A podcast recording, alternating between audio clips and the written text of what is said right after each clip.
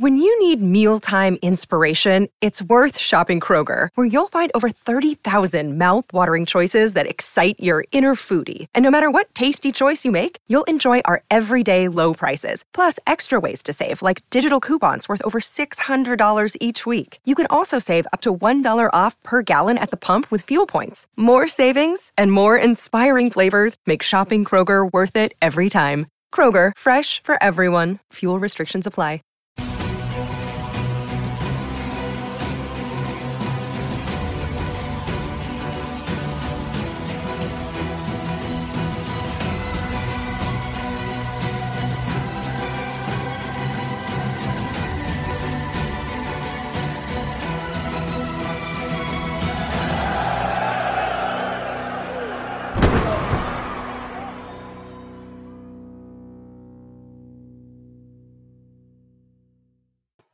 Ah, yes, ladies and gentlemen, it's Triple J representing Monday Night Raw Wrestling Inc. after show. Justin LaBar, Jack Farmer, Jimmy Korderas holding it down. Fellas, we got a really interesting episode to break down here. So I don't want to get wait too long, but I always like to let people settle in and find their seats first with just a simple how you doing? Jimmy, what have you been up to? Ah, you know, up here in Canada, here in Toronto, it's been extremely warm. So we've been kind of enjoying it. But if it wasn't so humid, it would be a lot more fun. And this is, of course, the, the unfortunate year where we have an issue with our swimming pool. And I'm not trying to rub it in there, but uh, it, it needs a, it needs a new liner. And with the situation the way it's been with the, the pandemic and stuff like that, you just can't get the parts. They can't get the new liner in. It's on back order, blah blah blah. So. Uh, not for me. My wife enjoys the pool more than I do, but at the same time, I could have used it. It's hard to get pool parts up at the top the ivory tower that Jimmy Korderas sits in, uh, in Canada. But Justin, what have you been up to? How's your week? How was your weekend? Well, not as troubled as referee royalty on top of the Greek mountain uh, there is as Jimmy, but uh, you know it, has been a weekend. I'm enjoying. Uh, you know, I can't believe it's it's I can't believe it's August 8th already, almost August 9th here in a few minutes. Like time's moving fast, but um, all in all, everything's good. I, you know, I gotta say, and this, and, and people might say, "Oh, you sound like such a dork," but this is this is what it is when when pro wrestling is this much a part of uh, our lives, and you know, mm-hmm. we mm-hmm. are taking notes, and we are we're up at different hours, and and we travel, and, and when we do these things, when there are simple things like just a change into the guard, like there is now, and there's just such, just such a a new energy. Uh, I gotta mm-hmm. say, it really does change some of my days. Mm-hmm. Um, it makes Mondays a little more exciting. Where again, I, am gonna I, will say it each week as long as it's relevant. hopefully, it stays relevant for years to come. Mm-hmm. I just feel like, man, more is possible. Anything's possible. I don't know what I'm gonna get tonight. I, mm-hmm. I, I we, we, joked about it, and we'll get into it when we get to Raw. Uh, I got to keep, I got to be on my toes because they're throwing a little bit more at us, and, mm-hmm. and, and stories are being developed without being just you know screaming in your face and it, it, it, it, this really is a fun time and then never mind the news that happens outside of the two or three hour programming uh, that we get on, on, each day from the different uh, companies you know a lot of rumors a lot of a lot of happenings happening in the, in the front office and in, in the rumor mill so it's this really is a fun fun time to be doing what we're doing uh, and you know i've been doing this since 2010 um, it's it's long overdue because you know there's been so many years where it's been stagnant, and mm. it feels so good to have just such fresh uh, energy uh, in in the wrestling world. There were to your point, there were so many things that happened. And we'll get into them throughout the night that I thought mm-hmm. if this was two weeks ago or three weeks ago or whatever, I would have been like, okay, I know how this is going to go. I'm going to go start making some dinner or something. I'll come back before the end of this match. Where mm. this week, when we were talking about before we got on air, as you mentioned, we couldn't get away because like I mm-hmm. couldn't get away because I was like if I, am gonna miss something. In fact, we were talking about how you have to be like, wait, what happened there? Let me double check here. Let me rewind. Let me see. Just make sure that I didn't miss something. And it's just such a cool, such a cool thing to be able to, as you said, to be as a wrestling fan to be this excited about what's going on and fe- things feel like they matter and matches feel like they they have a point and a rhyme and a reason to them. It's just it's been super fun. I'm I'm so glad this is happening all around. What a great time to be a wrestling fan. It is, and it's and, and we're not just talking about what's happening in WWE. We're talking about across the board. You know, it, it, I hate these barriers that people put up. I'm a fan of this company. I'm a fan of that company. Break those down. It, it's become like politics, where I don't care what color the lawn sign is that you are running for, as long as you are uh, giving me something to get invested in, regardless of uh, what side you belong to. I'm interested. I'm watching. Sure, I can critique everything, you know, uh, to the, to a certain degree, which I do. But uh, you know, but at the same time, I'm I'm trying to watch it from two different angles. I'm trying to watch it as an analyst and as a fan. Yeah, I mean, we're building to Labor Day weekend. Labor Day weekend. Yeah. And this is going to be the first time WWE and AEW go head. Well, not not directly head to head, but you know, a day apart at least uh, on the mm-hmm. same weekend mm-hmm. uh, of of the second premium live event under Triple H's watch, the first in the UK in 30 years. So so much, uh, you know, uh, you know, so much pomp and circumstance surrounding that with the Clash of the Castle, and then you know, All Out, you know, which has been you know, which has been the origin, the bedrock for for the concept mm-hmm. for the you know for the conception of a of, of AEW. So like this is just what a time right now. What a time. Mm-hmm.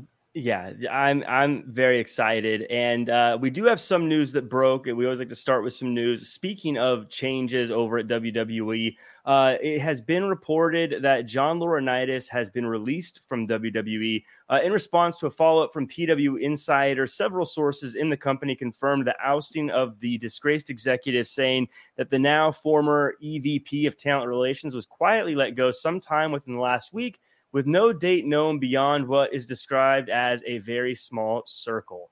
Um, this is, uh, and Justin, I'll, I'll go to you with the, with the news. I, this doesn't feel like it was that shocking to hear. It was really more of a matter of waiting till it gets confirmed, but now it is, and it's just another very big name that's been around for a very long time in WWE, no longer there.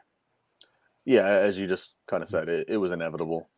You know, when these reports started coming out about these investigations, uh, it, it, was inevitable. I mean, at, at, the very start of these reports and investigations coming out and being published uh, earlier this summer, you know, I know a popular thought was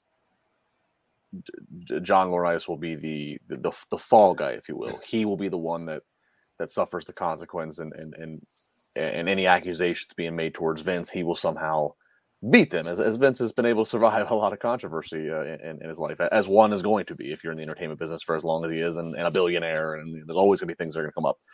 So the fact that Vince retired and stepped away, Johnny's not going to just get through this on the other side and still be there. So it was inevitable, and it's probably the reason. I would have to imagine the reason why it didn't happen sooner. The the official word of him being gone was just certain protocols of internally investigations or, or, or, or policies that they wanted to just kind of, you know, properly close the books on this, uh, whatever that means. Because I don't even know what that fully means. Because this is such a murky situation. Who knows uh, how he gets sent out the door in terms of pay and severances, and I, I don't know.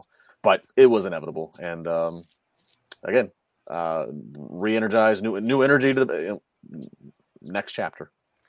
Jimmy, as someone who's been there in WWE and for a long time and has seen a lot of big names come and go, even in the executive spots, uh, what does that mean to someone who works there and that that is part of the show? Seeing a name like this go now, obviously, some big, you know, Vince being leaving is probably obviously always going to be the biggest of the things there and kind of be the gravity that pulls all the attention to it. But John Laurinaitis was a big name backstage, clearly mm-hmm. a big name there what is someone like him leaving for whatever the reason how how was that typically felt backstage uh, there was probably two schools of thought because John Laurinaitis, uh, to be honest with you, was a little bit of a polarizing figure uh, backstage because some talent found him to be a little bit uh, un, uh, not approachable and not while others thought you know the world of him. You know, nobody is liked by everybody, mm-hmm. and, and and John unfortunately had that reputation of being a yes man to Vince and that kind of what you know all that sort of stuff. But uh, mm-hmm. at the same time, uh, uh, his him being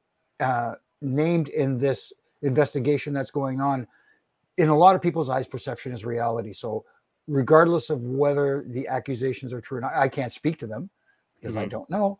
But still, perception is reality. And if he were to stick around, then obviously there would be, you know, Vince for someone who works as hard as Vince 20, 22, 24 hours a day uh, on his thing to step away the way he did, if, you know, yeah, like I, I love how Justin did the air quotes, but uh, yeah, stepping back, um, y- you knew it was inevitable for John. I'm just surprised that it was as quiet uh, as they made it. There, there, there wasn't a big fuss about it. Maybe because you know Vince Vince stepping down is such a big deal. So mm-hmm. You know, quietly having John step back, I think it was inevitable. It's part of business. And with Johnny Ace, you know, um, as you said, Jimmy, you were there, but you know, polarizing. You know, depending on what tales you want to hear, has a certain reputation for how he was with certain people and talent.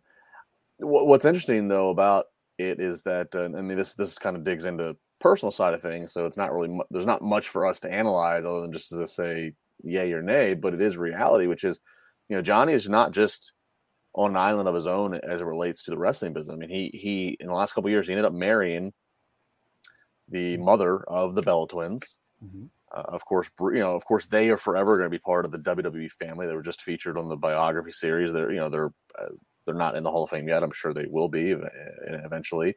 Um, you know, Brie, of, of course, in real life, married to Bryan Danielson, who only a competition. Mm-hmm. You know, so it's like there's just it's a very we it's a it's a it's a situation.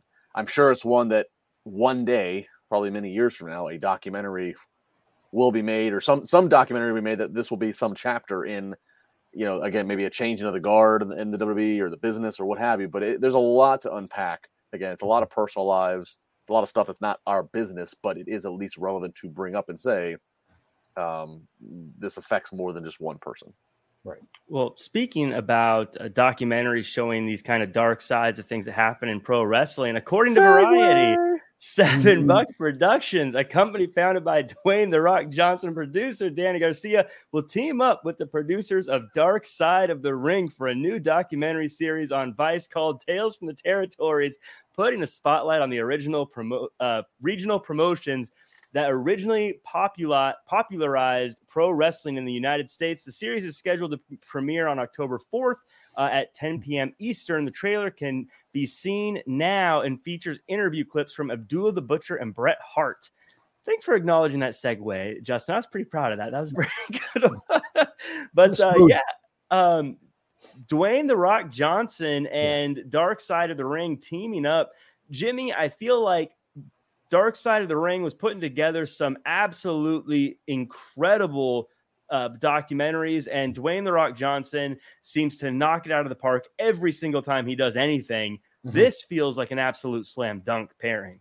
It's almost like a no brainer putting these two together because the guys at Vice did a wonderful job with their Dark Side of the Ring presentation.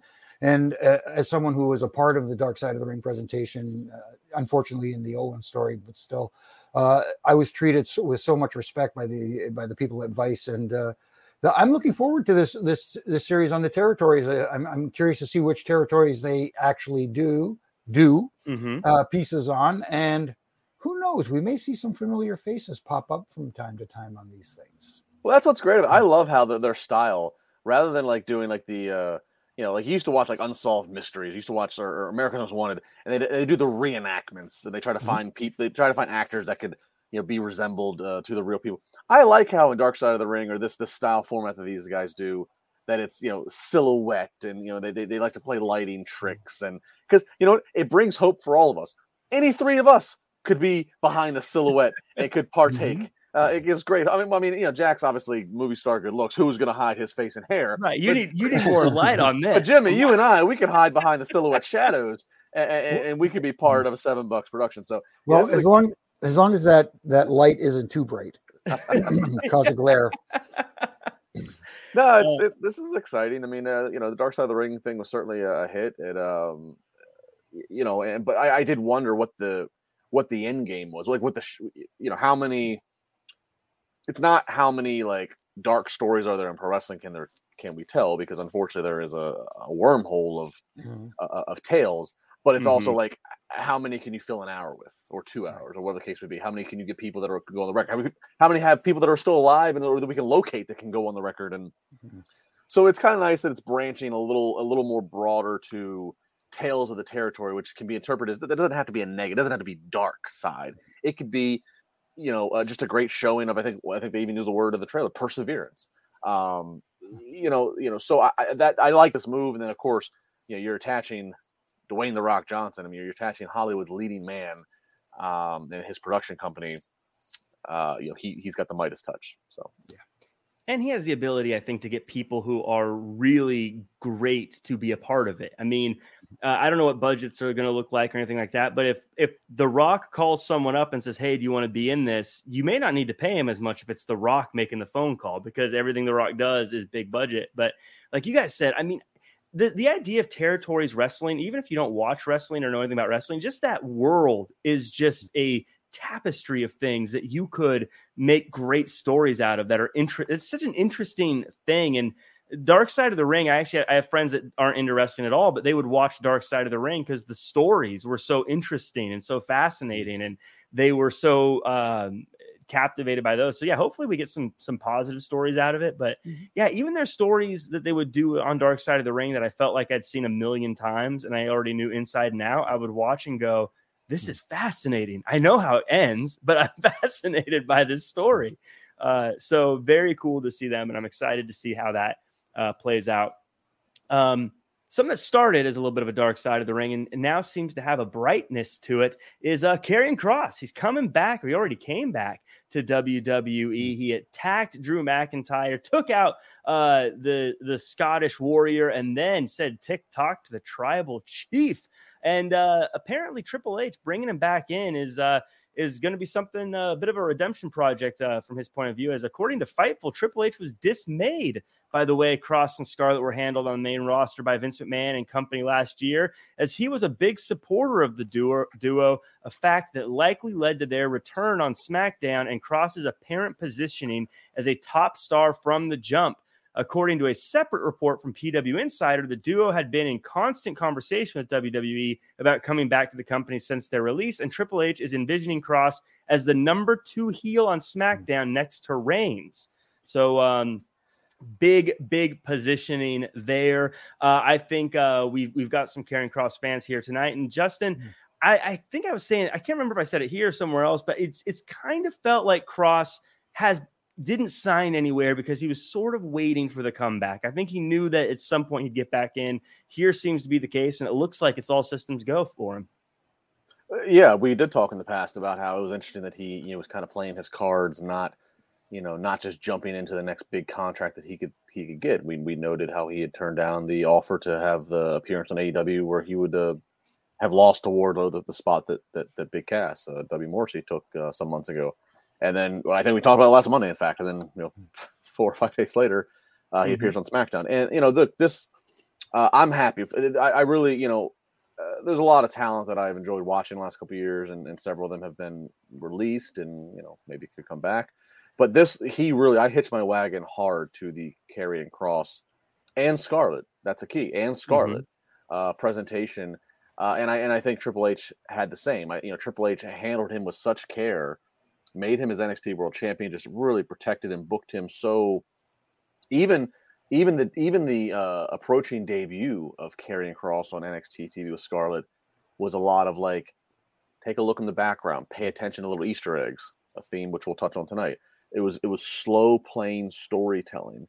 Um, and then when he got there, you know, the music, the entrance, it was nothing like we had seen. It, it sucked that it wasn't in front of, fa- it was, it was basically in front of in the closed set. Um, it, it, seemed like a Triple H project that he was very passionate about. Kind of just got ripped out of his hands. Of course, we all can remember the the Karrion Kross to Raw, very abrupt change of gear, losing to Jeff Hardy on the you know just a lot of things. Uh, so I'm not surprised that maybe one of the first little bits of uh, things, you know, as as as as as Paul Levesque moves into his office and is rearranging some of the things. And oh, I like this picture over here. Oh, the globe can go over here. Or let's bring the temperature down to here. I'm not surprised that one of the things on his checklist uh, is to maybe, oh, this guy that I that my project here, he's a free. I can get him. I'm in charge now. And oh, by the way, I can infuse him on Friday. Oh, by the way, I can infuse him and, and insert a number two. He, like, get him on the phone. And so I'm, I'm thrilled by this. And I'll be honest, if if what's Jimmy, if what we think's going to happen, this adds a whole new level of energy to the Clash of the Castle. Because no mm-hmm. disrespect to Drew, but this kind of felt a little, you know, just manufactured. Okay, we got to have Drew. Um, you know, we're, we're in Europe. Let, let, let, let's get some European uh, talent, uh, you know, over, put him in the main event. It's certainly long overdue. Drew, of course, carried the flag during the pandemic, et cetera, et cetera, et cetera. This felt a little just manufactured. I was kind of like, well, this is a premium live event, but I, how invested am I going to be in this? But now, if we're mm-hmm. adding a wrinkle of Karrion Kross, mm-hmm. that, is, that just opens up the creative floodgates. Karrion mm-hmm. Seems like we, we talk about certain guys that feel like they were drawn up in a Vince McMahon lab. Karrion Kross feels like he's drawn up in a Triple H lab with the the music and the style and everything. It feels like mm-hmm. I, I, know the ages don't really match up, but it almost feels like this is like the son of Triple H in the way he's presented, you know, with the leather jacket and the cool music and everything like that. Uh, Jimmy, I want to ask you the the the uh, spicy question though. Um, AEW sometimes gets a lot of flack for pushing people into that main event spot without letting the viewers really know who they are. Do mm-hmm. you think that maybe WWE is doing something a little similar with Karrion Kross, may, not really being as well known, yet suddenly showing up and being in that main event spot? no, because they don't do it often at all. It's very rare that you will see somebody just move up, let's say, get called up from uh, NXT and put in that position. They usually get built up to get put in a position like that. It takes time. And uh, that's one of the things I got to give WWE credit for is usually it's a slow burn for them. They tell the story, they take their time to tell the story. With this one, the comeback was a big issue and it made an impact, a direct impact. And one of the beautiful things I love about it was there was no report that day as Karrion Kross is at SmackDown today. We're going to see him tonight. It was kept under everyone's hat. So hats off to everyone who did that. And with him, it works because there's something special there. And I think the audience that watched it on Friday night, even the ones that weren't really familiar with him, said, Hey, there's something about this guy that we mm-hmm. got to keep an eye on. And to Justin's point earlier about going into the uh, Clash at the Castle, is that what it's called? Clash at the Castle? Clash at the Castle, yeah. Yep. I, I, these names are, you know, Quake by the Lake or Mistake by the Lake, whatever you want to call them. Um, these names sometimes get to me, but it, it, opens a lot of minds up to possibilities on, on, on, on the fan side of what could possibly happen in this match. If it was just Drew versus Roman, people are going to assume, well, yes, it is in the UK, but Roman's going to find a way to win because they're building up to WrestleMania, blah, blah, blah. So there is a lot of, uh, I, I, can't see Drew winning. Now with Karrion Kross, if he's thrown into the mix, that opens up a lot of questions in people's mind. Hey, they can get away with this if this happens. They can get away with this because there's another person added to the match. You don't have to pin Roman Reigns. You don't have to pin Drew McIntyre. You know what I mean? And there's and there and there's still technically two physical world title straps. Yes, now, do we know is this one for both or is this one for one at Clash the Castle? Uh, well, I don't think it's been. I don't think it's known. And again, at this moment, Kross is not added to the that. This is all just right. kind of us doing speculation, speculation yeah. booking. Uh, but just all these factors come into play of a third person. So that means somebody can lose the match without being pinned, and and mm-hmm. Reigns, him and Heyman are walking around two physical title belts. So there's just a lot of like exit strategies. We'll say. Right. Right you know, Jimmy, to your point, mixing up all these names, I gotta say, Castle by the Lake actually sounds like a delightful time, but uh, I digress.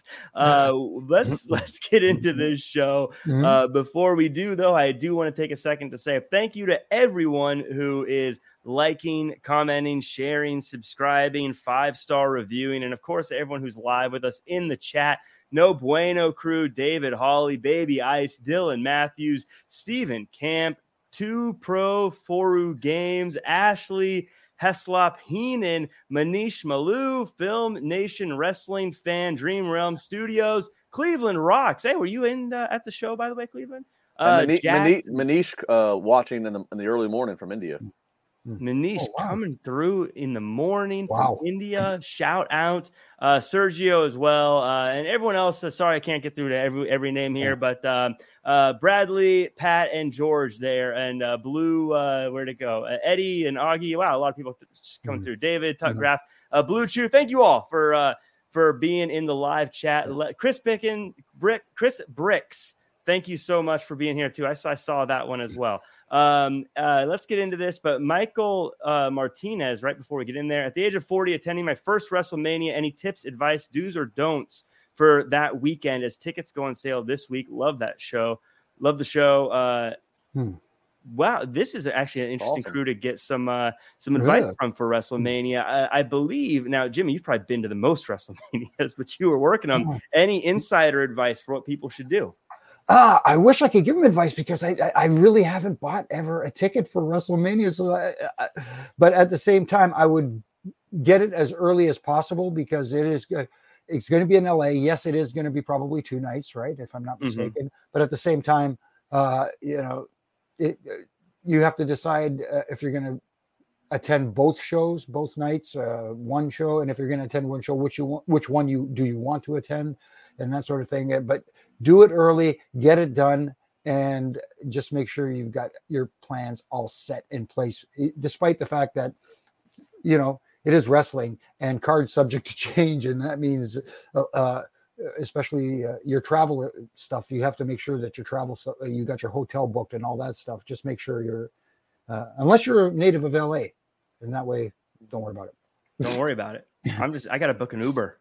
That's all I'm doing. there you go but uh, Justin, you've been to a couple of them. How uh, any any advice for a newcomer to WrestleMania? Yeah, no, uh, Michael, it's awesome. Uh, I've been to over a dozen manias as a mix of a fan or or also working. Um, a lot of things. I mean, first of all, i- i- if you're if you're domestic, if you're in the U.S., you know you can probably piecemeal do your flights, do your hotels, what have you. If you are international, if you're coming from outside of the U.S., I strongly recommend take advantage of whatever packages WWE puts out. They have travel packages where they will. It's kind of like an all inclusive, where you pay your, your the price and they book your flight, hotel, hotel, um, flight, hotel, access, some of the other some Mhm. some of the other events they do. It's kind of nice because it just kind of does all the work for you. Again, if you're not from the U.S. and you don't know where to fly into, where to stay, drive, you know, it, it, it just it, from all the international fans I've talked to, it seems to be that. Uh, if you are traveling, if, if you're coming, if you're going to the show, uh, depending on how big of a person you are, how tall you are, you coming with kids, what have you. Uh, I would not buy on the floor unless you were going to be uh, in a significant spot. That meaning, uh, if you're within the first 10 rows ringside, maybe you get a really cool spot near the stage to see the entrances. Otherwise, if you're going to be 15, 20 more rows or whatever back on the floor, that can be difficult uh, from a Mhm. sight standpoint and experience the first time. At that point, I would say get in the lower bowl, get off the floor, get in the first uh, lower bowl. You will be eye level with the hard camera. You will see things really well. You know, no, you're not going to be slapping hands with any wrestlers. They're not going to fight near you probably if they go into the crowd, but you'll have a really nice viewing experience. Also, pick where you are in the bowl where you sit. There's a big gamble. Sometimes you will get a deal on seats, but you will notice you are going to be at the corner posts. You are going to be somewhere either on the floor or the lower bowl facing a corner of the ring, one of the four ring posts. Mhm. That is a big gamble.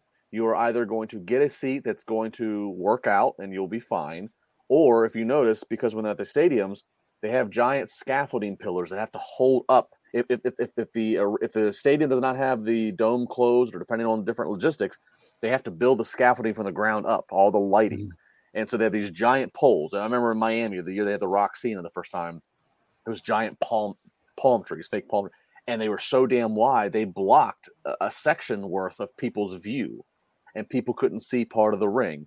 I've even been in the situation where they, they ended up relocating me and putting me in the hard camera section. I sat next to Macaulay Culkin. It- so it's a gamble. You might get relocated and upgraded, but it's not a guarantee. So I always say, watch things that seem to be too good to be true if they're too cheap, and try to be straight on to the ring on one of the the the, the sides. Uh, usually it's three sides. So uh, all things to consider, but all in all, um, make the most out of it because it is something everybody should experience. It is the one of the greatest spectacles in entertainment. And I've been to Super Bowls, I've been to Stanley Cup Finals, Yeah. uh, I've been to a lot of it, and it's it's a, it's a, a tremendous experience. oh yeah rub in the stanley cup final thing for sure yeah Right. I was there watching the Pittsburgh Penguins. I, I I didn't get to be there to watch my Capitals. I had to be. on- I, I've been to several ones uh, where the, the Oh, Penguins won after they beat my Capitals earlier in the playoffs. So, so it was Okay. kind. Of, it was kind of like it, it was. It was depressing. Some in some regards.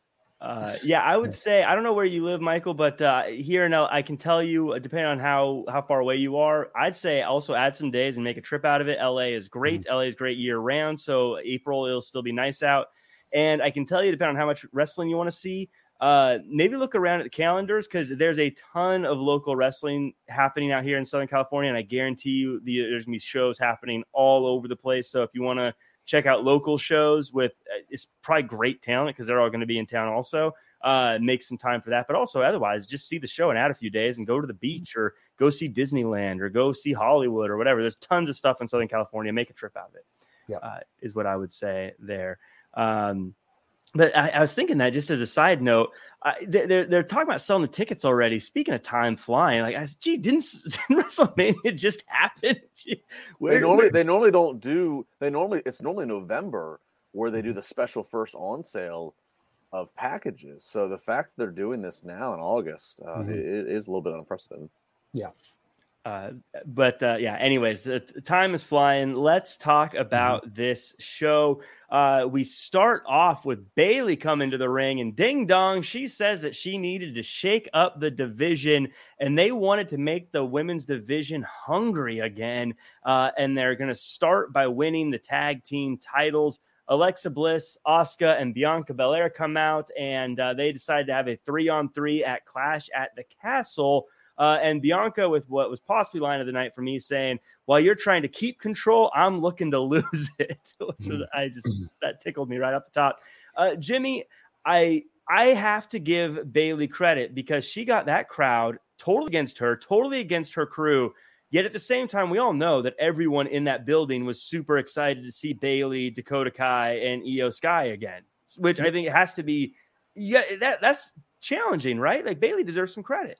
Absolutely, she does, and that it just goes to show you how good she is, is what she's doing as a heel, cutting a heel promo, you know, and and addressing the crowd. And I think that's one of the things we've seen changing over the last couple of weeks is the interaction with the audience, as opposed to uh, quote unquote sticking to your script and not veering off to the left or right a little bit. There was one point in in her promo where she uh, called her uh, uh Shirai instead of Sky she called her um, Dakota yeah, Sky, Sky, instead of yes, Dakota yes. Kai. Yeah, instead of Dakota Kai.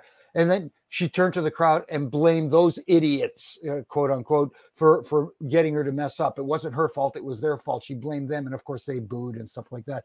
Oh, some of it felt like old school heel promo uh, verbiage uh, when she called them idiots or whatever, and she she called the, the fans names. But at the same time, it worked it, uh she was, you know, and like you said, people do want to cheer Bayley, kind of like they want to cheer Becky, but mm-hmm. at the mm-hmm. same, but Bayley's getting booed, and and it's a testament to her because they want to like her so much, but they're hating her right now. You know what it felt like, Jimmy? Hmm. It felt like somebody getting to cut a promo and not having to memorize word for word. Hmm. That's what it felt like. Hmm. It felt like she got a few bullet points, and as you might, you, you get a little and then good on her, she just played off the crowd and put the like this was and I have to just say overall, this is my note for the this opening segment was just uh, how great of a job I know Bayley just returned, mm-hmm. but how great of a job she has done um, evolving. You know, she was so kind of I don't want to say pigeonhole because I because I, I am on record and I and I and I've, I've up to this point been wrong. I was on record somewhere on the air of saying when she was the Bayley in NXT and the Bayley that then came to Raw and SmackDown, the you know the the the, the hugging, high fiving, you know, I thought, well, you know, maybe she has that kind of like to a lesser degree, but that, that John Cena formula. Maybe she will just be so kid friendly and positive and make a, making wishes that you know that's just going to resonate. That's just going to be who she's going to be for the bulk of her career. And um, it wasn't a flop with her as that, but it, it, it, it, the the Raw and SmackDown success just didn't have the same that she did in NXT. And she has reinvented and, and been this heel. She cut her hair, and she just has this whole other tone. Mm-hmm. Um, and I, I, just I, I applaud her to that because I, I, gotta imagine for time that's kind of scary to have to do what she had to do to try to like, all right, I made my bread and butter of getting over with the fans of of being just being so fan friendly, and now you're going to mm-hmm. tell me to go out and be absolute opposite. You know, it's it's, and so again, big big big props to her for embracing it and owning it the way she has, and this really is coming off strong. Yep. Yeah, I actually I got a tweet saying that actually from uh, at Deadpan Jazzman said uh, it's friggin' crazy to think there was a time when we all thought Bayley could never be anything but a face. Uh, it mm-hmm. is it's true because when she was turning, I was like, I had the same thoughts, and eh, I, I don't mean to compare, but the same thoughts of when Becky was trying to get us to boo her. I was like, come on, we like you. Just quit, mm-hmm. quit trying to make me boo you. We all like you. But I feel that way with Bayley. But then she talks, I'm like, oh, I hate her just mm. someone shut her up already, but like in a good, you know, in like the right way. Um, mm-hmm. and like I want to see Bianca shut her up. I want someone to just punch her in the mouth. It's it's fan. She's fantastic yeah. uh, at what she does here, um, and just very good. I thought in establishing that we're not supposed to like these three. But Justin, I, I have a uh, a question here. Is it weird that they're in the middle of a tag team tournament, but they're doing a triple like a three three on three match at Clash the Castle? Is that kind of a weird mixed message, confusing setup? I, I I know what you mean, but no, I, I don't think so because I, I think that. Well, actually, put it this way: it, it we, I don't know how this tournament's supposed to space out time wise. Mm-hmm. If if the and they, I don't think they said it. If the idea is that the tournament is supposed to conclude at Clash of the Castle, well, then yes, because both sides have tag teams that are in the tournament. So if you're already making a match, then that's kind of like assuming that neither team's gonna be part of the finale. So, um, so I, I guess on that point it could be weird, but um, no, actually, I, I was again, I was kind of just refreshed that like, hey, we're we're taking the time to not just throw together a match tonight just to kill a bunch of segments. We're gonna we're announcing a match that's gonna happen at the, pay per view or premium live event that we're gonna promote to. But yeah, I guess depending on how this tournament spaces out, that would be the the indicator mm-hmm. is if it's weird or not. Is it supposed to be crowned at Clash of the Castle? I don't know. Yeah, that's the interesting question, though. And and if it is uh, the finals of that tournament supposed to end up at at Clash of the Castle, them having a six person uh, six woman tag prior to that, or or even post championship match, could be part of the story being told. We don't know that. Uh, right. You know, obviously, we're assuming that. Well, if they're doing the the, the the the three versus three match, they're not going to be in the finals if the final match is to be held at the Clash at the Castle. But then again, it could be part of that story going forward. We don't know. So uh, I'm curious to see how that turns out. That's for sure. We uh, we continue on and we get Seth frickin' Rollins in a match against Angelo Dawkins, and we get a shirtless Dawkins, which for some reason I felt I needed to note. Uh, uh, he goes to work. They're having a match. Eventually, Montez gets emotional and gets himself ejected. They continue to fight until Seth Rollins gets the win with the pedigree, but then hits the stomp after the match. Montez is back out there to chase off Rollins. Uh, Justin, there are a couple things I want to kind of pick from this. And uh, I, for as good as Dawkins, I, am a big Dawkins supporter, and he did great here. The the story beats were clearly between Montez and Seth Rollins here, were they not? They were, but I but I, I don't want to. Let's not uh, let's not leave out Dawkins here. I, I, think that actually I made a note that I thought Dawkins, you know, we've been kind of talking about you know in the last few weeks that you know where he might have been the guy that's kind of taking the back seat to you know which star is going to have the breakout singles run. Again, I thought he he looked great here. Uh, you know, Seth's not the biggest of the guys there, but he's not the smallest. And I made a note that like seeing Dawkins one on one, not a tag team matches, one on one against Seth, he really just towered over Seth uh, and then had the athleticism of the things that he does. Um, so again, you know, this might be just a successful uh, booking venture they're doing of elevating both of the Street Profits um, stocks. So when they do split, if that mm-hmm. inevitably happen, that, that, that, that, again, I always use it. Neither of them becomes the Marty Jannetty. Mm-hmm. Mm-hmm. I'm a big, I'm actually, I'm a huge Angelo Dawkins fan. I always say because people say that you know, obviously the uh, entertaining one is Montez Ford, but listen to Dawkins on any podcast or things where he gets a chance to get talking. He's a funny and entertaining guy. Mm-hmm. I think he can definitely be uh, get a little. He should get a little more credit. And that's term. what it's going. And that's what it's going to yeah. take. It's going to take uh, creating identities for for each of them. Right now, we just know them both as Street Profits, but it's going to be what is Montez Ford's background what is mm-hmm. Dawkins' backgrounds? What is their interest? What are their special skills? That's what it's going to take. It's building identity to both of them. Uh, mm-hmm. Now, Jimmy, the something that happened here. There's two things that happened. I guess I'll start with Montez. Montez, again, getting a little emotional, getting a little angry. We're seeing a more vicious mm-hmm. side of Montez Ford here. Um, is this maybe you know in the chat? I can I can see it. I can hear the whispers on Twitter. Yes, mm-hmm. I hear the whispers on Twitter. Uh, that maybe we're going to get a, uh, a, a bad guy Montez Ford very soon. Do you think we're teasing that, or do we think we're just Montez is just trying to show a new side to himself? I think I, I think it's a little of both. We may see a, a, a more uh, villainous side to Montez Ford. I don't think so. I just think it's him getting a little over aggressive. That's all, and that could lead to uh, like I said, they're planting seeds here. Whether they take fruition or not, it could lead to them splitting up or just becoming more like uh, good friends who occasionally tag together but have singles matches. Uh, do they end up more like a, a um, you know, um, like Apollo Creed? Yeah, like a New Day kind of thing. Um, eh, who knows? And that's the beauty of it. There's so many different directions you can go with this. And Angelo Dawkins tonight showed that he can go as a singles competitor because it, even in a loss, as uh, as you know, people like to say, he got over without going over. Now, Justin, two weeks ago, I'll be honest with you, I would have said this is probably nothing. Don't think about it. But today we saw that little Easter eggs and little nuggets of things can play out over a long time. Is Seth Rollins winning with the pedigree something to watch? Uh, that's a great question. Um, you know, look, just based upon the context of which he's loaded that question with, it, it certainly could be. Um, if maybe bet right now, and I'm to say no. Uh, only on the, you know, he you, he kind of you know he did kind of adopt the pedigree after his storyline with Triple H and being the guy, and you know, he, it, you know, it seemed like that he just kind of worked that into the the repertoire. And you know, look, Triple H, um, if it wasn't clear before that he was going to be one of the few wrestlers that says I'm retired and actually stays retired because of, uh, of course, of the unfortunate health scares he has. Now, beyond the health, he's the guy. He's the guy running the ship now, day to day. Uh, so I, I, really don't see. There's not a payoff. I don't. What I'm saying is I don't see Rollins using the pedigree, and we have a Mania match coming between he and Triple H. Like I, I do think that um, uh, you know, H is going to stay retired because he's got bigger things to do now. He's got to run the company.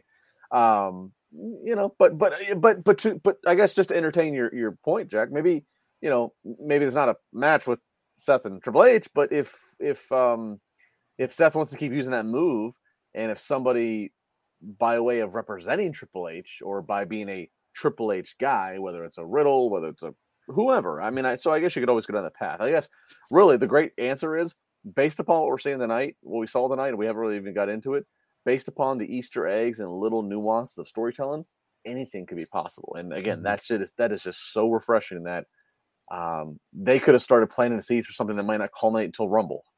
We don't know, and that's that's so awesome. Yeah, it's it's exactly what, especially if you're gonna have a three hour show, making sure everything matters is so key. Uh, and something we had, we had a I don't know if I'll call it a squash match, but we had something that happened very quickly, and I love that this happened quickly. Kevin Owens versus Ezekiel. Owens just comes out and crushes Ezekiel, and uh, it's over. I feel like in the old days, we would have watched this for 20 minutes before someone did something and ended the match, where this was just kind of bing, bang, boom, done. Uh, Jimmy, did hmm. they just kill off Ezekiel? um, you can make that argument, but I love the fact that it was quick, it was to the point, and Kevin Owens made it look vicious and you know the the referee stoppage and that sort of thing. It is something completely refreshing completely different completely i don't want to say it's not new it's just we haven't seen it in, in, like in this form or fashion in a long time. And you can make the argument that yes they're kind of writing zeke out of the picture maybe temporarily and for a little time uh, his brother shows up to avenge to avenge him or something like that but at the same time uh, I wasn't I wasn't a big fan of the Zeke thing, and I the only reason I was being entertained was, by it was because of Kevin Owens, because Kevin Owens was making it work. So mm-hmm. if they go back to him being Elias, that's the character I like so far from him. So uh, if that comes back and that leads to that, then I'm all I'm all happy for it. Happy. Is there a positive, Justin, to take away from the fact that they uh, they kind of are wrapping up the Ezekiel KO story? If this is the end, they wrapped it up. They actually tied a bow on it because KO just took out Ezekiel. That was my exact note. Was it felt like they were killing off Ezekiel? Um, but I, I, don't think that that's a bad thing. I think uh, kind of to what Jimmy was saying. You know, the Ezekiel thing worked for far longer than I thought, but it worked because his foil was Kevin Owens. You know, eh, eh, so just enraged at the um, at, at, at, the notion that this could be, you know, that he and Elias could be two different people. And but it's like, how far do we run with that? You know, I mean, so again, if if the goal is um, let's get back to Elias, who that and we and I and we talked about this many times. The Elias character, I mean, John Cena segments, Kurt Angle segments, Jeff Jarrett segments, Undertaker segments out on Raws and Manias, like a, a huge deal. So, uh, and, and and and hung with those veterans and legends. Mm-hmm. So, um, I do think this is probably again another exit strategy of okay, let's get rid of this. We have no other plan for it. Uh, let's keep Ezekiel and Elias off TV maybe for a few weeks, let people kind of reset and have Elias resurface at the right time. Uh, and, and, I'm all for that. Uh, mm-hmm. I, I, think that's probably the the way to go here, um, because again, what what else was? I mean, who knows what Vince's creative was of Elrod and other brothers and you know, and who knows? Maybe it would have worked. Maybe it won't. We, that's probably something we'll we'll never know. Maybe there'll be a uh, Tales from the Territory one day about that. but for now, let's go with what we can control, which is we have a really talented performer, but he got more over performing as Elias. So let's get back to that. Mm-hmm. I would love to see the eventual like multiverse of madness. What would have happened if Vince McMahon played this out and see where exactly he thought this was going to go? Well, but, you know what, Jack? You joke, but that that eventually is going to be one day. I don't know if it's a mm-hmm. year from now, five years, ten years, twenty. One day, this time, and maybe they even pull some footage right now mm-hmm. of podcasts of pundits like ourselves. One day, this summer, of 2022 is going to be the focal point of a documentary mm. of of what is going on and then the wrestling business. Um, WWE obviously focal point with the, with the transition events and Triple H, but you know AEW and their growth and, and, and growing pains and the, the, everybody's cutting the cord every single day and TV deals are going to have to be. This is going to be one day a huge focal point of, of what uh, of, of history in the wrestling business. So one day we might actually get somebody who's in the know that goes on camera and does a testimonial and say, well, yeah, you know, Vince had this thing where there was going to be six brothers and sisters in the uh, Ezekiel Elias family. You know, we might find out one day. You know, I can already see the Brady Bunch style intro with the different Elias Ezekiels looking at each other. Uh, but you're right. I mean, if we look look at how many you know Monday Night War, Attitude Era mm-hmm. documentaries and things look back, so you're right. We probably probably will eventually see something like that. Mm-hmm. Um, we move on though, and we get to a bit of Judgment Day stuff. And mm-hmm. Edge apologizes for what happened last week, and Dom isn't buying it.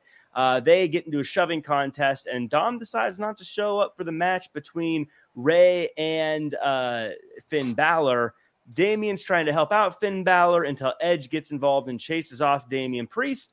But it's Rhea Ripley coming out with Dom just draped over her shoulder that adds a distraction, and Finn capitalizes on it and gets the win.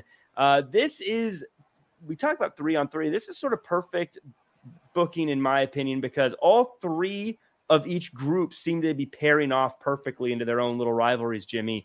Uh, mm-hmm. and I want to talk about uh, first off, Damien Priest versus Edge. I don't know if the plan all along with this was to get us to eventually Damien Priest versus Edge, but I feel like this is perfect because Damien Priest feels like he actually has a chance against Edge. And when I say this guy has a chance against the Hall of Famer, mm-hmm. something must be working, right? It is working, and and we're seeing a little bit more f- from Damien Priest as it is right now in, in this incarnation of him. He's getting to project more of his character and and it's it's a little more it feels more natural. Let's put mm-hmm. it that way coming the, the, way it's coming out now. And i like the idea of, of of the three versus three and having Rhea Ripley as that question mark in the the three versus three and people are saying oh but you know in WWE they don't do male and female you know confrontations. But this could open a potential door for a a one time situation where they could have a triple threat match you know, mm-hmm. Judgment Day versus the Mysterios and Edge. But at the same time, they're also planting seeds here where, you know, Rey was trying to tell Dominic, look, it was an accident, calm down, my son, which, you know, maybe Dominic starts to get that feeling like, hey, you're siding with your old buddy here instead of your own family, and maybe causing a rift there. Like I mentioned last week, where you know, maybe the goal is that eventually at WrestleMania long term storytelling is to have father versus son match in LA. Mm-hmm. That, you never know where it's leading, and that's the beauty of it. You don't know exactly where it's leading. It leaves you question marks, but uh, uh, at the same time, there's so many possibilities that can work here. Justin, as people seem to be growing out of this Judgment Day group, and it's funny because a few a few weeks ago I, I thought Judgment Day was on, on, fumes already, but now I'm like, this is working in so many ways. Rhea Ripley is becoming the kind of star I did not expect for her to become just by joining a group right now.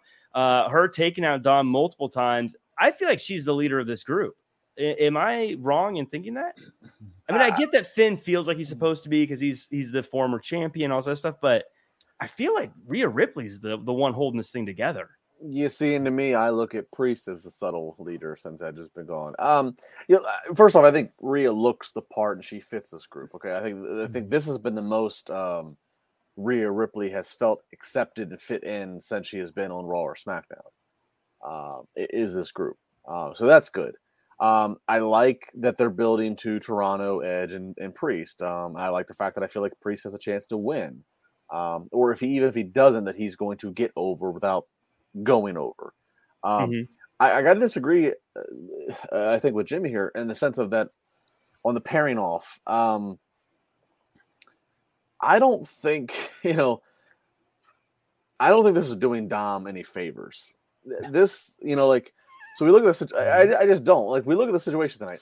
Unless there are more Judgment Day members in the dark that have not been exposed, uh, Edge is out there fighting off with Priest. Finn's in out there in the ring with Rey. So we're meant to believe that Rhea again just beat the shit out of Dom. now, I just I don't like long term. What does that do? Like again, if, if if there was a thing of where like okay, no, um, Rey went out and said, "No, son, I'm going to do this myself.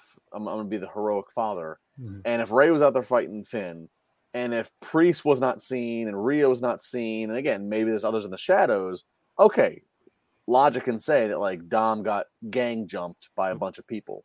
Mm-hmm. But as far as we know, Rhea just beat the hell out of Dom again. And she was also the one that restrained him, I believe, the week before.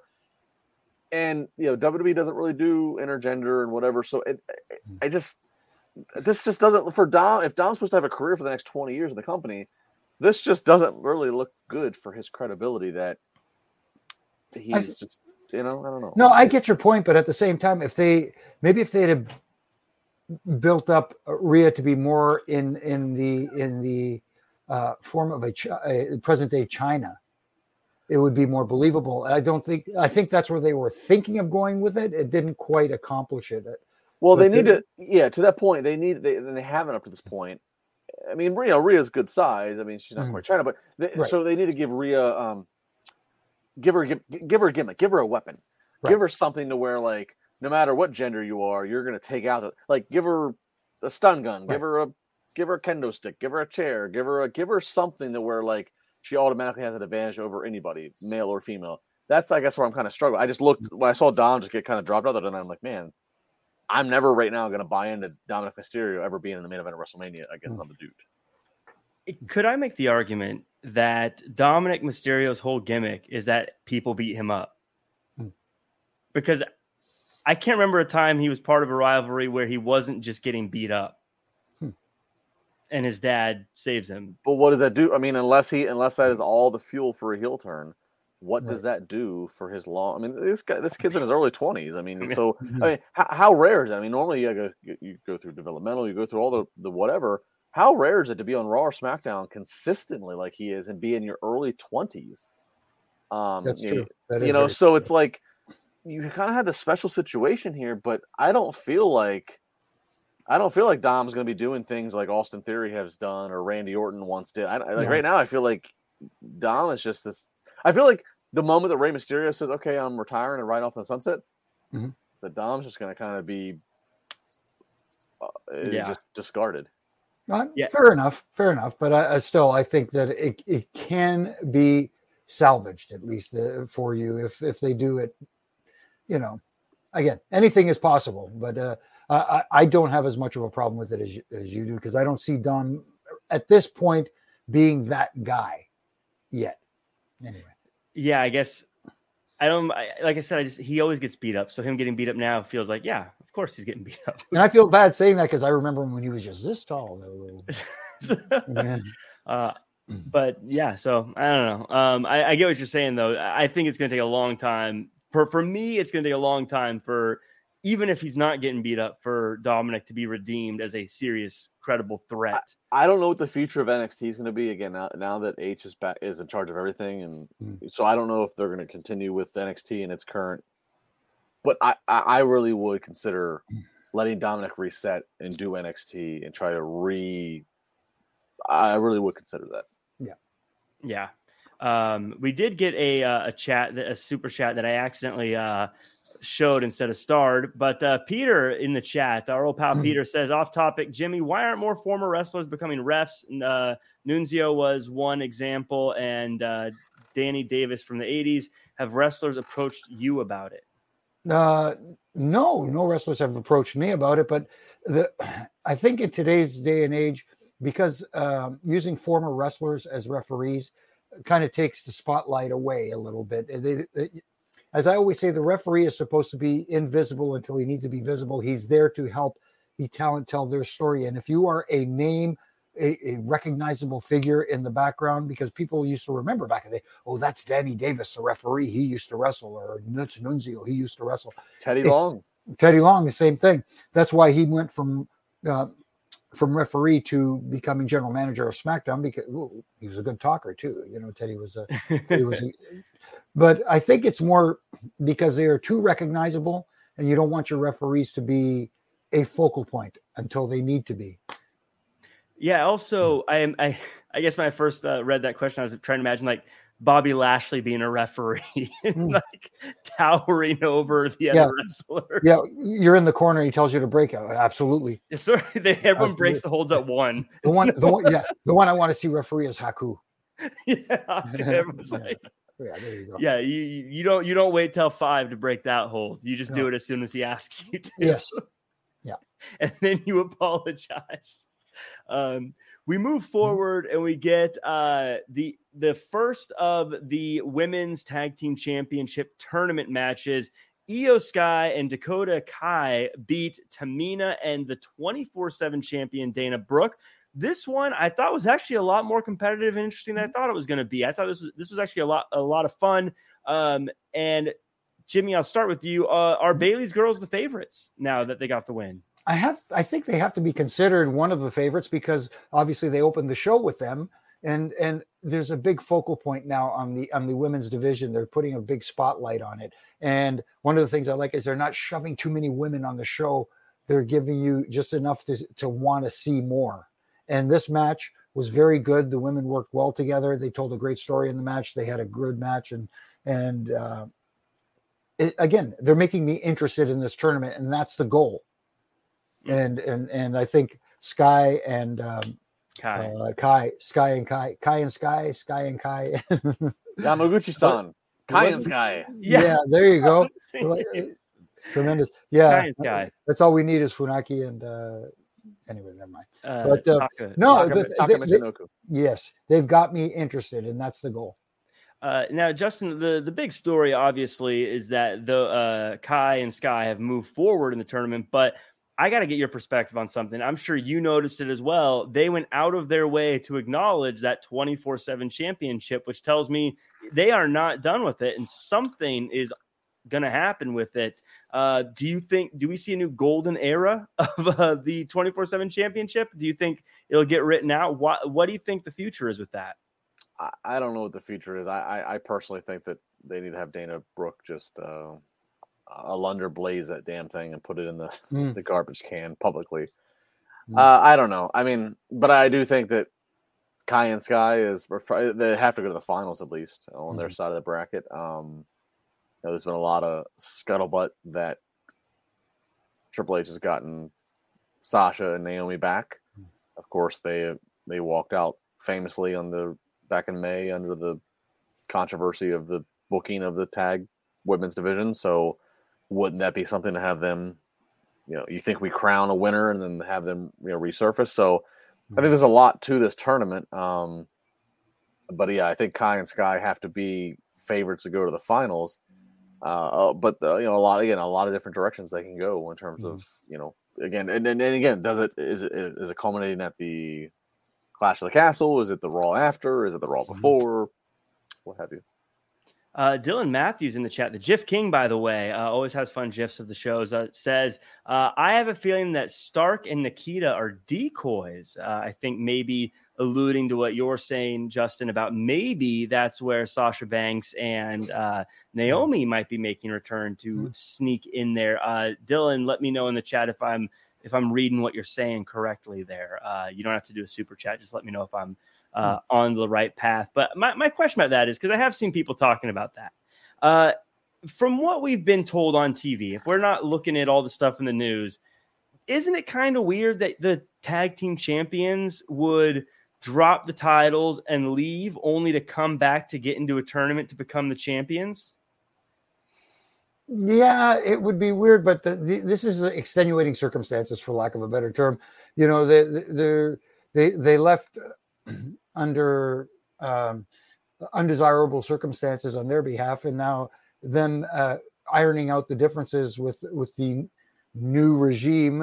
Uh, maybe it is. Uh, I think it's either Sasha yep. or Naomi, or things might get toxic. Toxic, Jack. So yeah, Dylan says it's either Sasha Naomi or things might get toxic, Jack. Well, yeah, I mean to be fair, since, since the whole walkout from Sasha Naomi, the the women's tag titles have been it's been just been null and void. So, right.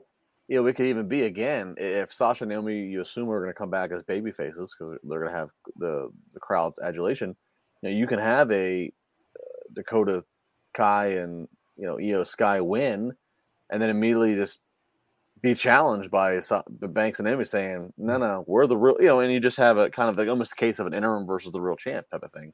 Mm-hmm. Um, you know, so that, that I mean, that, them coming back is a win for WWE one way or the other. Oh, absolutely. I'm, not, I'm not arguing that. I'm just, yeah. if I'm nitpicking, you know, and, and, Jimmy, to your point, I get it. Things are different, and we're just kind of like yeah. getting into a new direction. But if I'm being that guy that's like, it seems kind of weird that they would have, because they've told us they dropped it on this. If we're just looking at TV, they told us they dropped the titles and left. So if they come back and there's still not even new champions left, shouldn't we? I don't know. I'm, I'm overthinking it.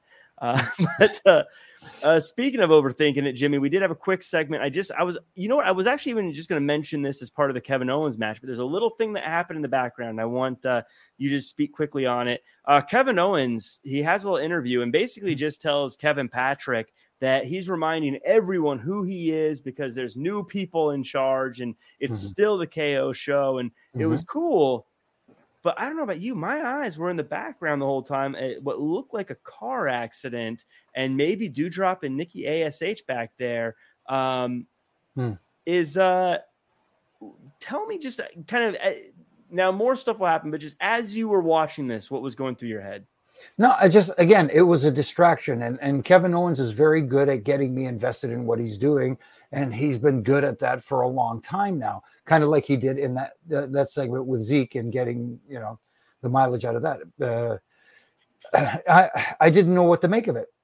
I really didn't know because it, instead of focusing on what Kevin Owens is saying, I'm thinking what's going on in the background. Is it, and now you're starting to think was is, if this was an accident and it wasn't supposed to happen, then how come it aired? Is this live? Is this pre-taped or something like this? You know, it's, it's, things start going through your mind. So it didn't. I don't know if that was the desired effect they wanted, but it uh, it got me not thinking about Kevin Owens. That's for sure. Well, and and again, we'll talk a little bit more in depth about it. But obviously, there was the surprise of of Karrion Kross on uh, on SmackDown, and uh, there's just sort of this air of anyone could show up, anything could happen. That's mm-hmm. what's kind of happening in WWE now. And even if you don't follow what's going on in the world of, of pro wrestling, I think if you've been watching the past two weeks, you kind of get that feeling like things are, are changing suddenly. Uh, Justin, I just want to kind of talk to you about the idea of eh, them planting something because clearly there was a car accident by them. Clearly, we were supposed to notice that. Just the idea of WWE going back to these little Easter eggs and things going through that you kind of catch and go, "Whoa, what is that?" and getting your attention. And I don't know, it's just cool. I, I wanted to bring it up. it's great. It, you know, I mean, I think the biggest critique that we would all you know probably agree upon with WWE Raw and SmackDown creative over the last several years is just lazy and, and redundancy. Um, you know, rematches, you know, just no fresh opponents and beating the champion a couple times in order to get a, a, a title match against the champ. you know, and, and just again, kind of just walk, you know, just you know, wash, rinse, repeat. But mm-hmm. when you start to have to make the audience work a little bit to pay attention, you know, again, we all, you know, for for for the audiences, for the audience of this podcast to peek behind the curtain, um, you know, we mm-hmm. all get on, the three of us get on here, we do a little sound check, we do a little, you know, pleasantries. Mm-hmm. And we talk, and, and you know, all three of us kind of just talked and we're fact checking with each other, making sure that we all didn't miss the same things mm-hmm. mm-hmm. because th- that was a new thing. I'm like, oh my god, like, what, did you see what you saw in the background? I saw this. Was that what I supposed? Did I miss that? You know, right. uh, and that's that's great. That that's what this that's what episodic television is, is supposed to be. Is, is not everything needs to be thrown at you in your face and just screamed at you of this is what it is you know, if you can get fear a little, is coming. Yeah, you know, so that's that that's what this that that's what this was tonight. Is, yeah, just episodic television. Uh, uh, not to go back to an old show I used to do with the the former Kyle Edwards way back in the day, but as we always used to say on that show, it's the little things that matter.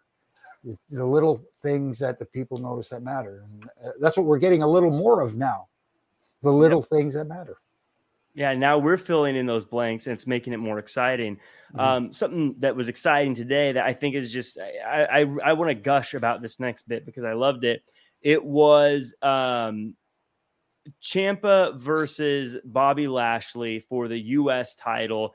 And Ciampa starts. He's dedicating the match to Harley Race, who believed in him. He was wearing the Harley Race robe, um, and uh, of course, they the match was fantastic. Big, powerful champ the feisty challenger using shortcuts. AJ Styles takes out the Miz uh, and chases him off, and there's turnbuckle shots and near falls, and eventually Ciampa loses. And uh, and Justin, I, I want to just talk to you about how this is one of those things where when you just you make it, you just give simple stakes and an, an interesting match, and I was spellbound by this, and like is Ciampa going to do it? Is he not going to do it? I was into this match where there's no way a few weeks ago, all due respect, I would have cared. But the, like the way they just mm-hmm. presented it made me feel like this. I have to see this at any moment. This could be it. I loved it. Like, let me hear your thoughts on this one. No, I agree. Uh, th- there was a case that Bobby Lashley, the very credible U.S. champion, former world champion, uh, would mm-hmm. retain. I certainly bought in that Ciampa's going to take this. Uh, and you know, obviously Lashley wins. So, and I, which actually I think is really cool. I, I going into today, I thought Ciampa was going to win. I did, but I feel pretty good about them sticking with Lashley. He looks the part. He is he has put so much work in. He is over. He's he's credible, but at the same time, they elevated Ciampa. Uh, Tommaso Ciampa is no longer now just the uh, guy who was in NXT for a while, who's now Miz's sidekick. Mm-hmm. They had people on their feet th- th- this felt like a championship main event match. I mean, so uh, hats off to everybody involved. Of course, Triple H is getting the accolades, but he has a team around him. So hmm. hats off to everybody involved because they managed to again remind you that the U.S. title is supposed to be more important or more important than it's been. Mm-hmm. That Bobby Lashley is the champion and the holder of that important title. Uh, Ciampa is now, uh, you know, worthy, and, and, and you know, let's look at him as at a higher regard. Uh, I also like the fact too, like this just felt he came out in the Harley race robe. They uh, I tweeted it, and about a minute later, Corey spoke it on commentary, but I'll still run with it. Ciampa just felt he, he he had the Harley race connection, which they they talked about. Tommaso Ciampa also was trained by Killer Kowalski. Killer Kowalski trained Triple H. So there's just this, this if you are if you're a hardcore fan, as all three of us are, and you are you dig deep into stuff, there was just a beautiful synergy here of just again anything was possible, and I am going to think more now of Ciampa, and uh, he might have not he did not walk out as U.S. champion tonight, but um, if we get to the Raw after Clash of the Castle, and there's some kind of a tournament or a gauntlet style, or who's going to be now the next two or three top challengers for whatever world title, you can put Champ in there, and I won't have any debate because I'll feel like this guy just took the U.S. champion to the distance, and this guy was mentored a little bit by Harley Race, mentored a little bit by Killer Qual.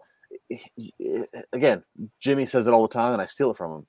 You can get over without going over.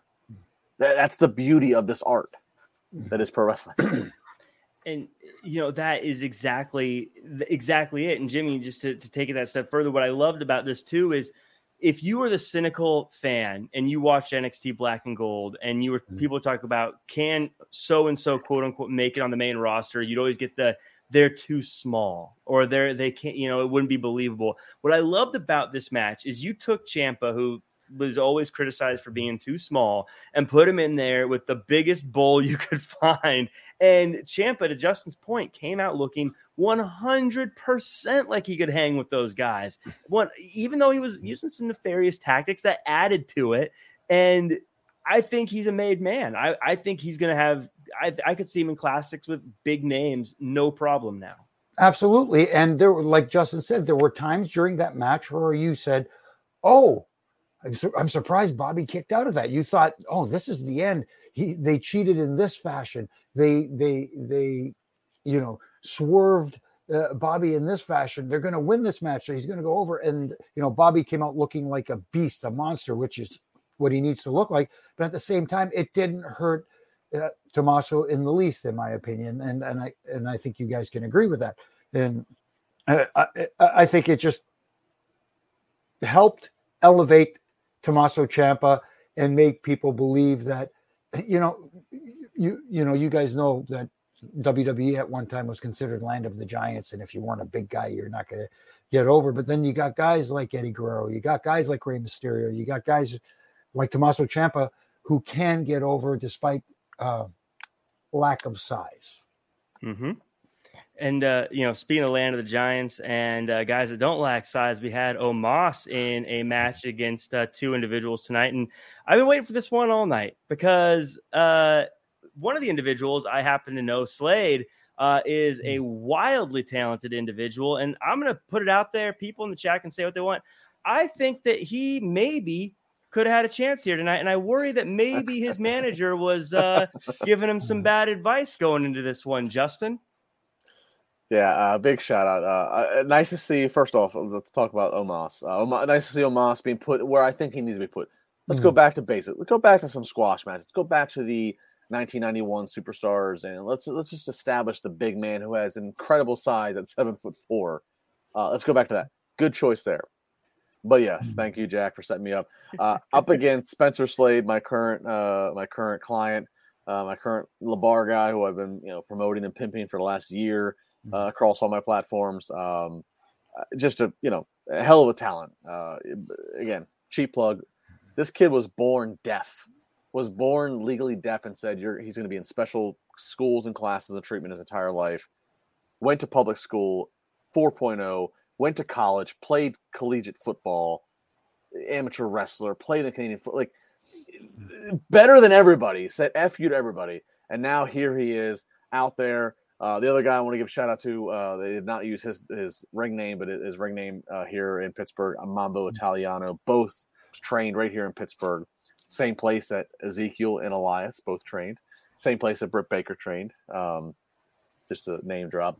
Uh, I, I, was thrilled. This was fun. This is the right call again for Omos. This is where he needs to be. Let's reset. Let's get some squash matches. Let's you know even mm-hmm. even his ring gear. The Nigerian Giant. They got some even the ring gear felt more in in in kumbaya with with in sync with the, the the, branding that we're trying to go with. But of course, again, uh, go go follow Spencer Slade.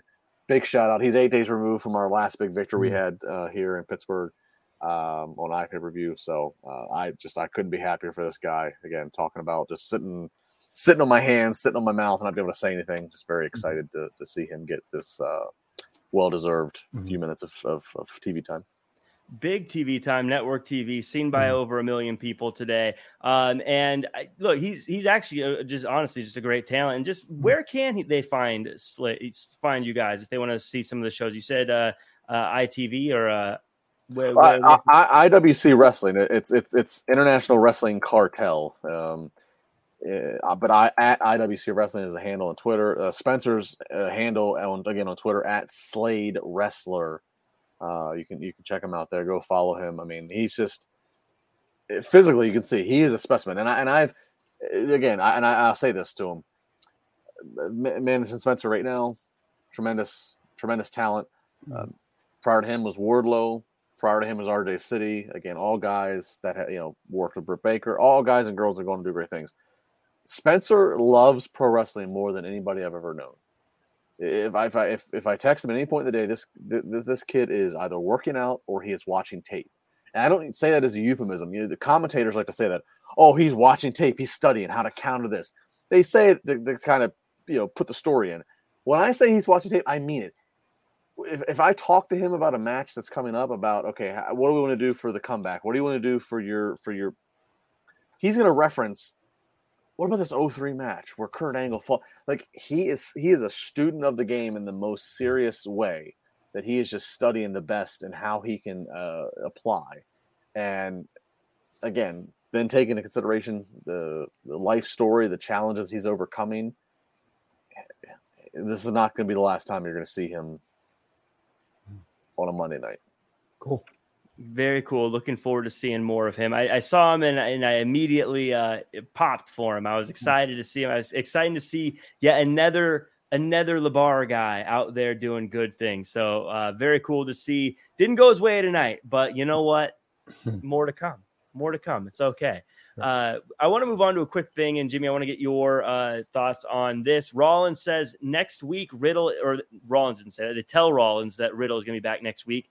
Riddle uh, Rollins tried to say he's done with Riddle, and then he took a personal shot at his UFC career. Uh, as mm-hmm. things change, are we going to see them? I've always wondered why they didn't talk more about the fact that Riddle was an MMA guy at some point. Mm-hmm. Uh, do you think this is sort of uh, maybe them firing Riddle up to be more serious when he comes back? Uh, we may see a little bit more serious to to Riddle uh, only against Seth Rollins, but I think we're going to still get a lot of uh, the Seth uh, the uh, the Riddle that we're getting right now. Uh, maybe just against Seth Rollins. Who knows? Maybe it sets up and um, I wonder if Seth Rollins would agree to an MMA style match, a mixed martial arts style match, and I don't think they would do one in the WWE anyways. But um, Hey, if they get hmm. Raw Underground back open, all bets are off. Oh God. Yeah. but uh, I don't think this is this is. Uh, I think we're going to see maybe a little bit, like you said, a, a, little more serious side, but at the same time, we're still going to get some of that fun riddle that we get because that's what really he gets over with. I guess I was meaning more the um, not super serious, but more into that Kurt Angle, like I'm the Olympic wrestling machine that could, you know, I'm not just a silly guy. I, look, I, I buy Seth Rollins because it's real. I buy him that he is a um, physical freak, you know, in the mm. CrossFit and, and and stuff that I would be mm. puking if I try to do. Yes, uh, but but I, I, I wouldn't buy the MMA. I wouldn't buy the shoot style. Um, yeah. So I, I wouldn't go down that road. I, but I but I like I kind of intrigued by what they're doing here by, mm. you know, bringing it because Dana White. Here, for those who don't know, Matt Riddle, Matt Riddle was on on a, on a um a four win win streak in UFC mm-hmm. and got cut from his UFC contract by Dana White because he had, I believe, he had tested positive for, for marijuana and and, mm-hmm. and and Dana White even in some in some interview basically Dana White said like this guy just Dana White said this guy just blew his opportunity. I'd love to find how the hell he thinks he's going to continue on and make six figures. as someone as someone who's met Riddle, I can understand uh, uh, Dana White's frustration because he he. Uh, anyway, he he, he, he, he, walks. He's a good dude. He's a go. Good dude. He goes to really he goes to the beat dude. of his own drum. Yeah, exactly. I like I like him too. I, I'm right there with you. I like him too. But he is he's just kind of his own man. Mm-hmm. I do stop every now and again and think to myself, Riddle could legit beat up like everybody in WWE outside of a few people. I think. Well, it's why I mean, look, you know, it's why you know he he, he was very public in his disdain for Goldberg. Mm-hmm. uh, it's just there. You know, uh, look, Matt Riddle had a four uh, win win streak in UFC. Who else has ever had that? Hmm. Brock Lesnar. I mean, right. there's the little things there where you're like, wow. you know, as long as you, there. as long as you don't get him and Brock on the same charter together, I think they'll be fine.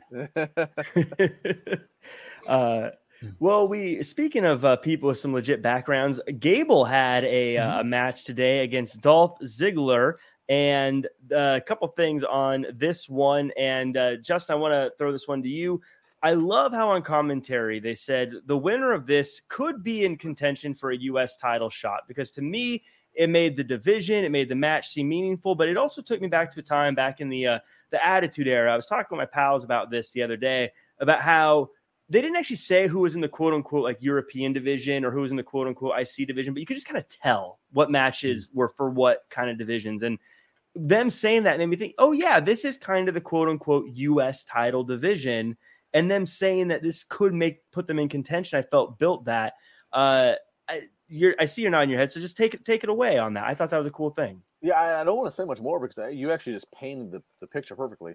It's it, it's it's being able to just frame who's where on the card without having to uh, spell it out. Because let's be honest, if you're not fighting for the world title, you know, all right, if you're not fighting for the world title, you want to be then contending for the next best title, which on Raw's case is the U.S.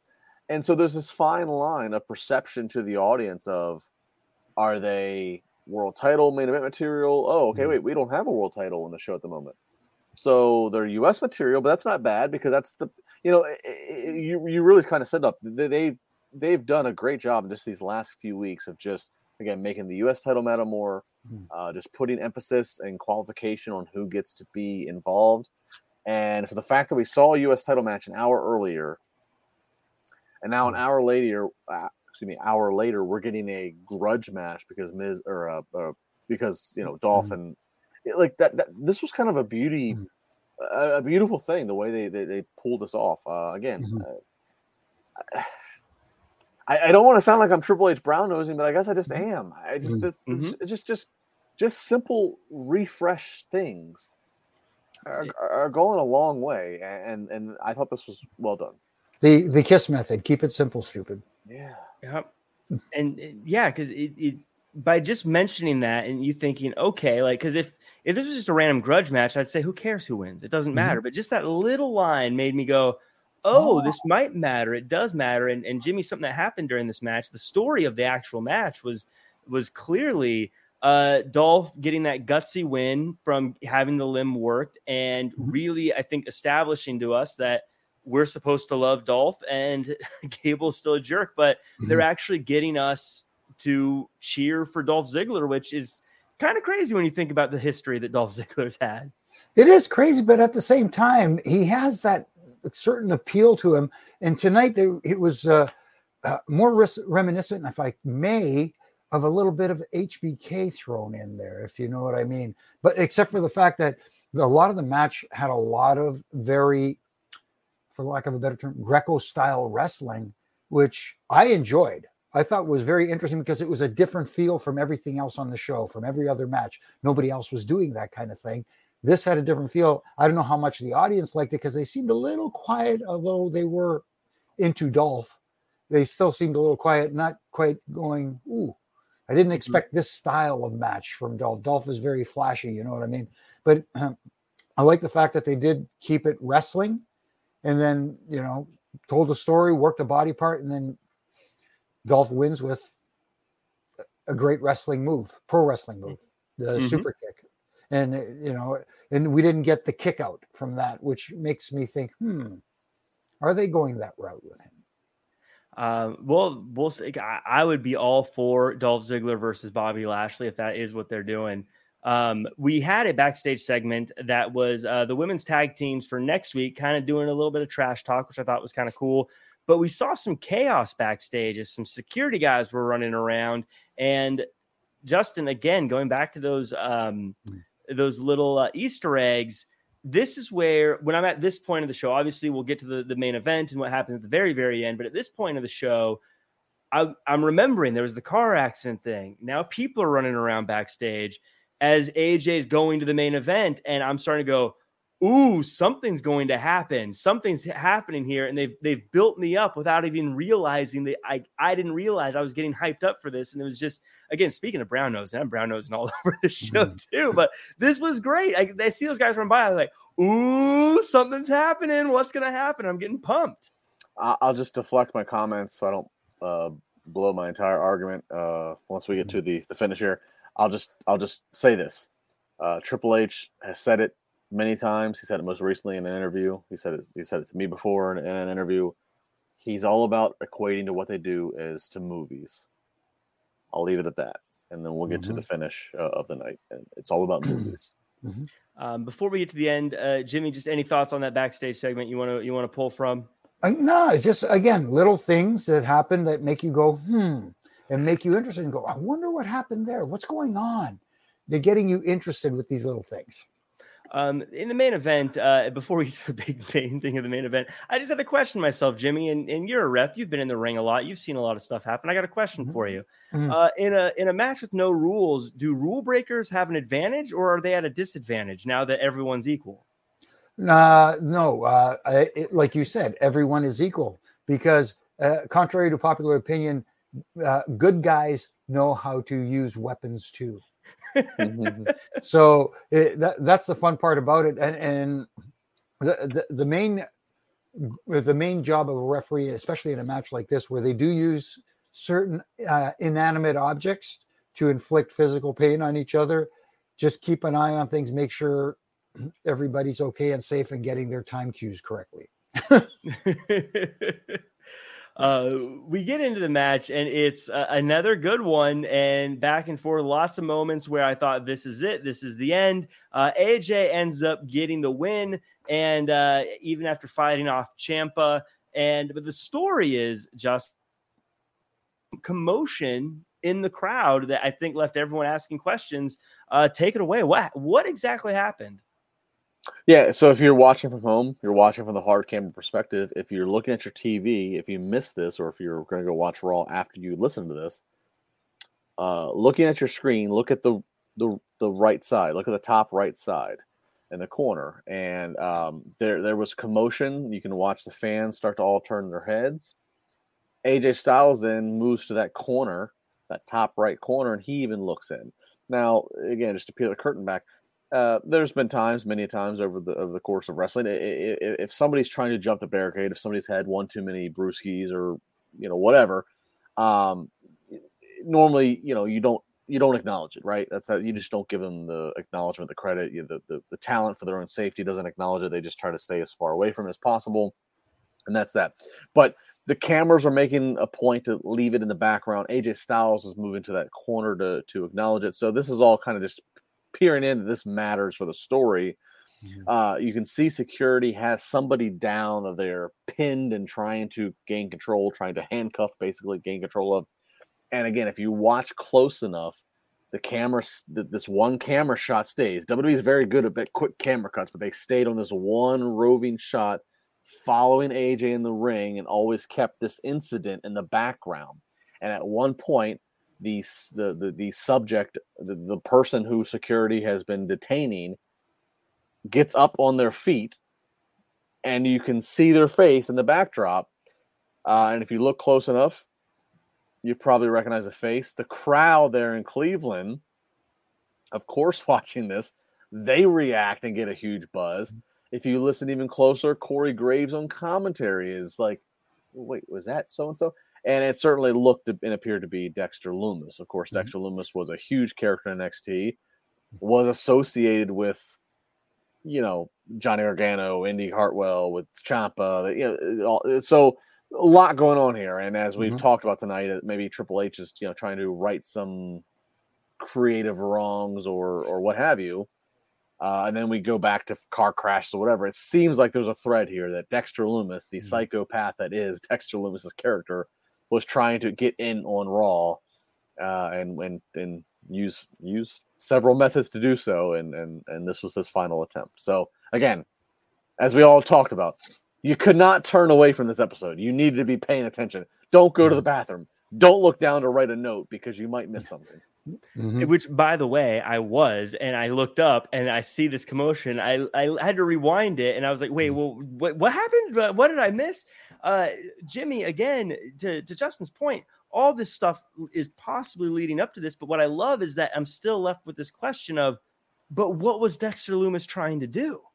Exactly. They're making you want to tune with a bunch of stuff uh, tonight. They're making you talk about next week. Here's what we're getting next week what's going on next week. And then this one leaves a big question mark going, Dexter Lumis showed up at the end of that match. Why would he show up now and why is it AJ Styles? This is very interesting. I want to hear possibly what he says if if he is there next week. Does he show up? Does he show up in the crowd? Does he come through? You know what I mean? Leaves question marks and makes you want to tune in, and that's the beauty of it. And if I can, for one second, I want to give a big shout out to someone who, over the years, has been uh, underappreciated by a lot of the audience. Uh, Miz.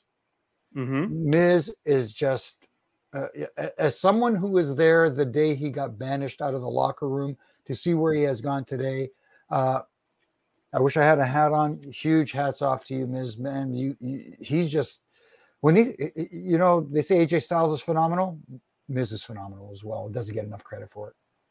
100%. He's 100% going to be that guy. We all frown on the Miz, but uh, when he's gone, he's going to be that person everyone looks back on. Is like, I really like the Miz. You know, Miz mm-hmm. is great. Miz, he's going to be like the Mr. Perfect of the next generation, where everyone's like, you know, who should have got more credit when uh, they were around?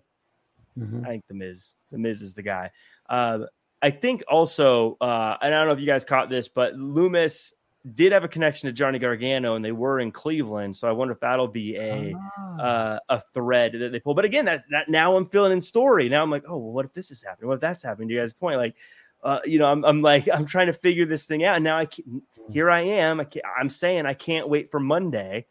Um, and uh, to see what happens next, and and beyond that, and I'm like, well, I wonder if they're going to do some stuff on SmackDown. I better turn into SmackDown too and see if if that happens. But uh, just right now, I don't know if it's uh, just the the new car smell, but WWE just seems to be firing on all cylinders. It's it's I'm actually like really looking forward to each each episode now. I'm excited mm-hmm. about it, and I don't know, I'm I'm just jazzed about it. I'm excited. I don't know. I, I don't really know if there's anything else to say. Any final thoughts on the show? We've we've got an hour and a half. No, uh, I, I enjoyed the show very much, and then and like I've said before, and I've probably said it here, if there's one person I think that is going to be very good at meshing old school with with the current uh, um, likes and dislikes of uh, wrestling fans, I think Triple H is in tune with that right now and and can mesh the two together very well. Justin, how many weeks are going to go by before you're the one everyone says uh, loves everything and it's not me anymore? uh, yeah, well, look, the way they're going, only a matter of time. No, I mean, look, I, have always been a big, you know, I've always been a, I've always been a Triple H mm-hmm. supporter. Mm-hmm. I, I, I don't, just I, that is what it is. I've always been a fan of his. Does he have a nickname for you? I have to ask. Uh no, he. I mean, whenever we've spoken, I mean, he, he, he's hmm it's been LaBar or, or, or JLB has been in there. I mean, it's, it's yeah. been, nothing as good as Corduroy. You know. Yeah. no, I know that's just. It, it, I don't know where he comes up with them. It, between him and Chief Jay Strongbow, the nicknames are tremendous. Yeah, I, I haven't been given anything uh, super creative from him. He, he he's, oh. he's cherry picked off of uh, low hanging fruit for me. So okay, my name's Jack Farmer. Tell me about low hanging fruit nicknames. I'm pretty much mine are pretty much built in. Oh, you're uh, always you're always just the fake sting. That's all. Woo! Uh, um, but uh, that does it for us. This was a fantastic episode. Everyone, thank you so much for joining us in the chat. Uh, Tut Graph Dream Realm Studios, Cleveland Rocks, Ricky's Zaldivar. Ricky, you always show up late. Are you watching other podcasts? Are you cheating on, on the Wrestling Inc. podcast? Turn off those other guys. Come to us. I may have to do a ref and rant on him then. Ref and, ref and rants. Uh, uh, Iron Meds. Uh, Loof. Loof. Ricky, uh, Ricky's popping that. Ricky's popping that BlueChew going early on some of the other podcasts. there you go. Ricky, you know I'm just giving you a hard time. Uh, thanks for uh, everything. Um, thanks for being a part of the show. Uh, thanks, Sergio and Dylan. Uh, before we head out of here, though, Justin, where can the world find you and all the things you're working on? At Justin LaBar across all the socials. Uh, that's that's where I got my thoughts and my schedule here. And again, uh, you know, you can find Spencer Slade and all of our all of our endeavors on the independent pro wrestling scene. Again, working with the hmm. future stars. So please check us out. And Jimmy Korderas, where can the world uh, find the ref and rants and Corduroy talking his talk? all on all my social media at Jimmy Korderas, at Real Jimmy Korderas on Instagram, and of course you, you can get your ref and rant T-shirts at uh, your favorite T-shirt shop, uh, ProWrestlingTees.com, and uh, you know what? Uh, you can catch me here on Mondays with you guys, and mm-hmm. on Wednesdays with uh, JL over there and Isa, and uh, we talk uh, dynamite there. Yep, we got a whole slate on wrestling. Follow at Wrestling Inc. on social media. You'll get to see us on Monday. You'll get to see uh, the Tuesday NXT show, the Wednesday Dynamite show, the Friday SmackDown and Rampage after shows. And I'm Jack Farmer. You can find me at Real Jack Farmer across all social media. I think that does it for us. Uh, I'm going to hit the uh, end broadcast button now. Right. Bye, everybody. when you make decisions for your company, you look for the no brainers. And if you have a lot of mailing to do, Stamps.com is the ultimate no brainer. Mail checks, invoices, documents, and everything you need to keep your business running. Get rates up to 89% off USPS and UPS. And with the mobile app, you can take care of mailing on the go.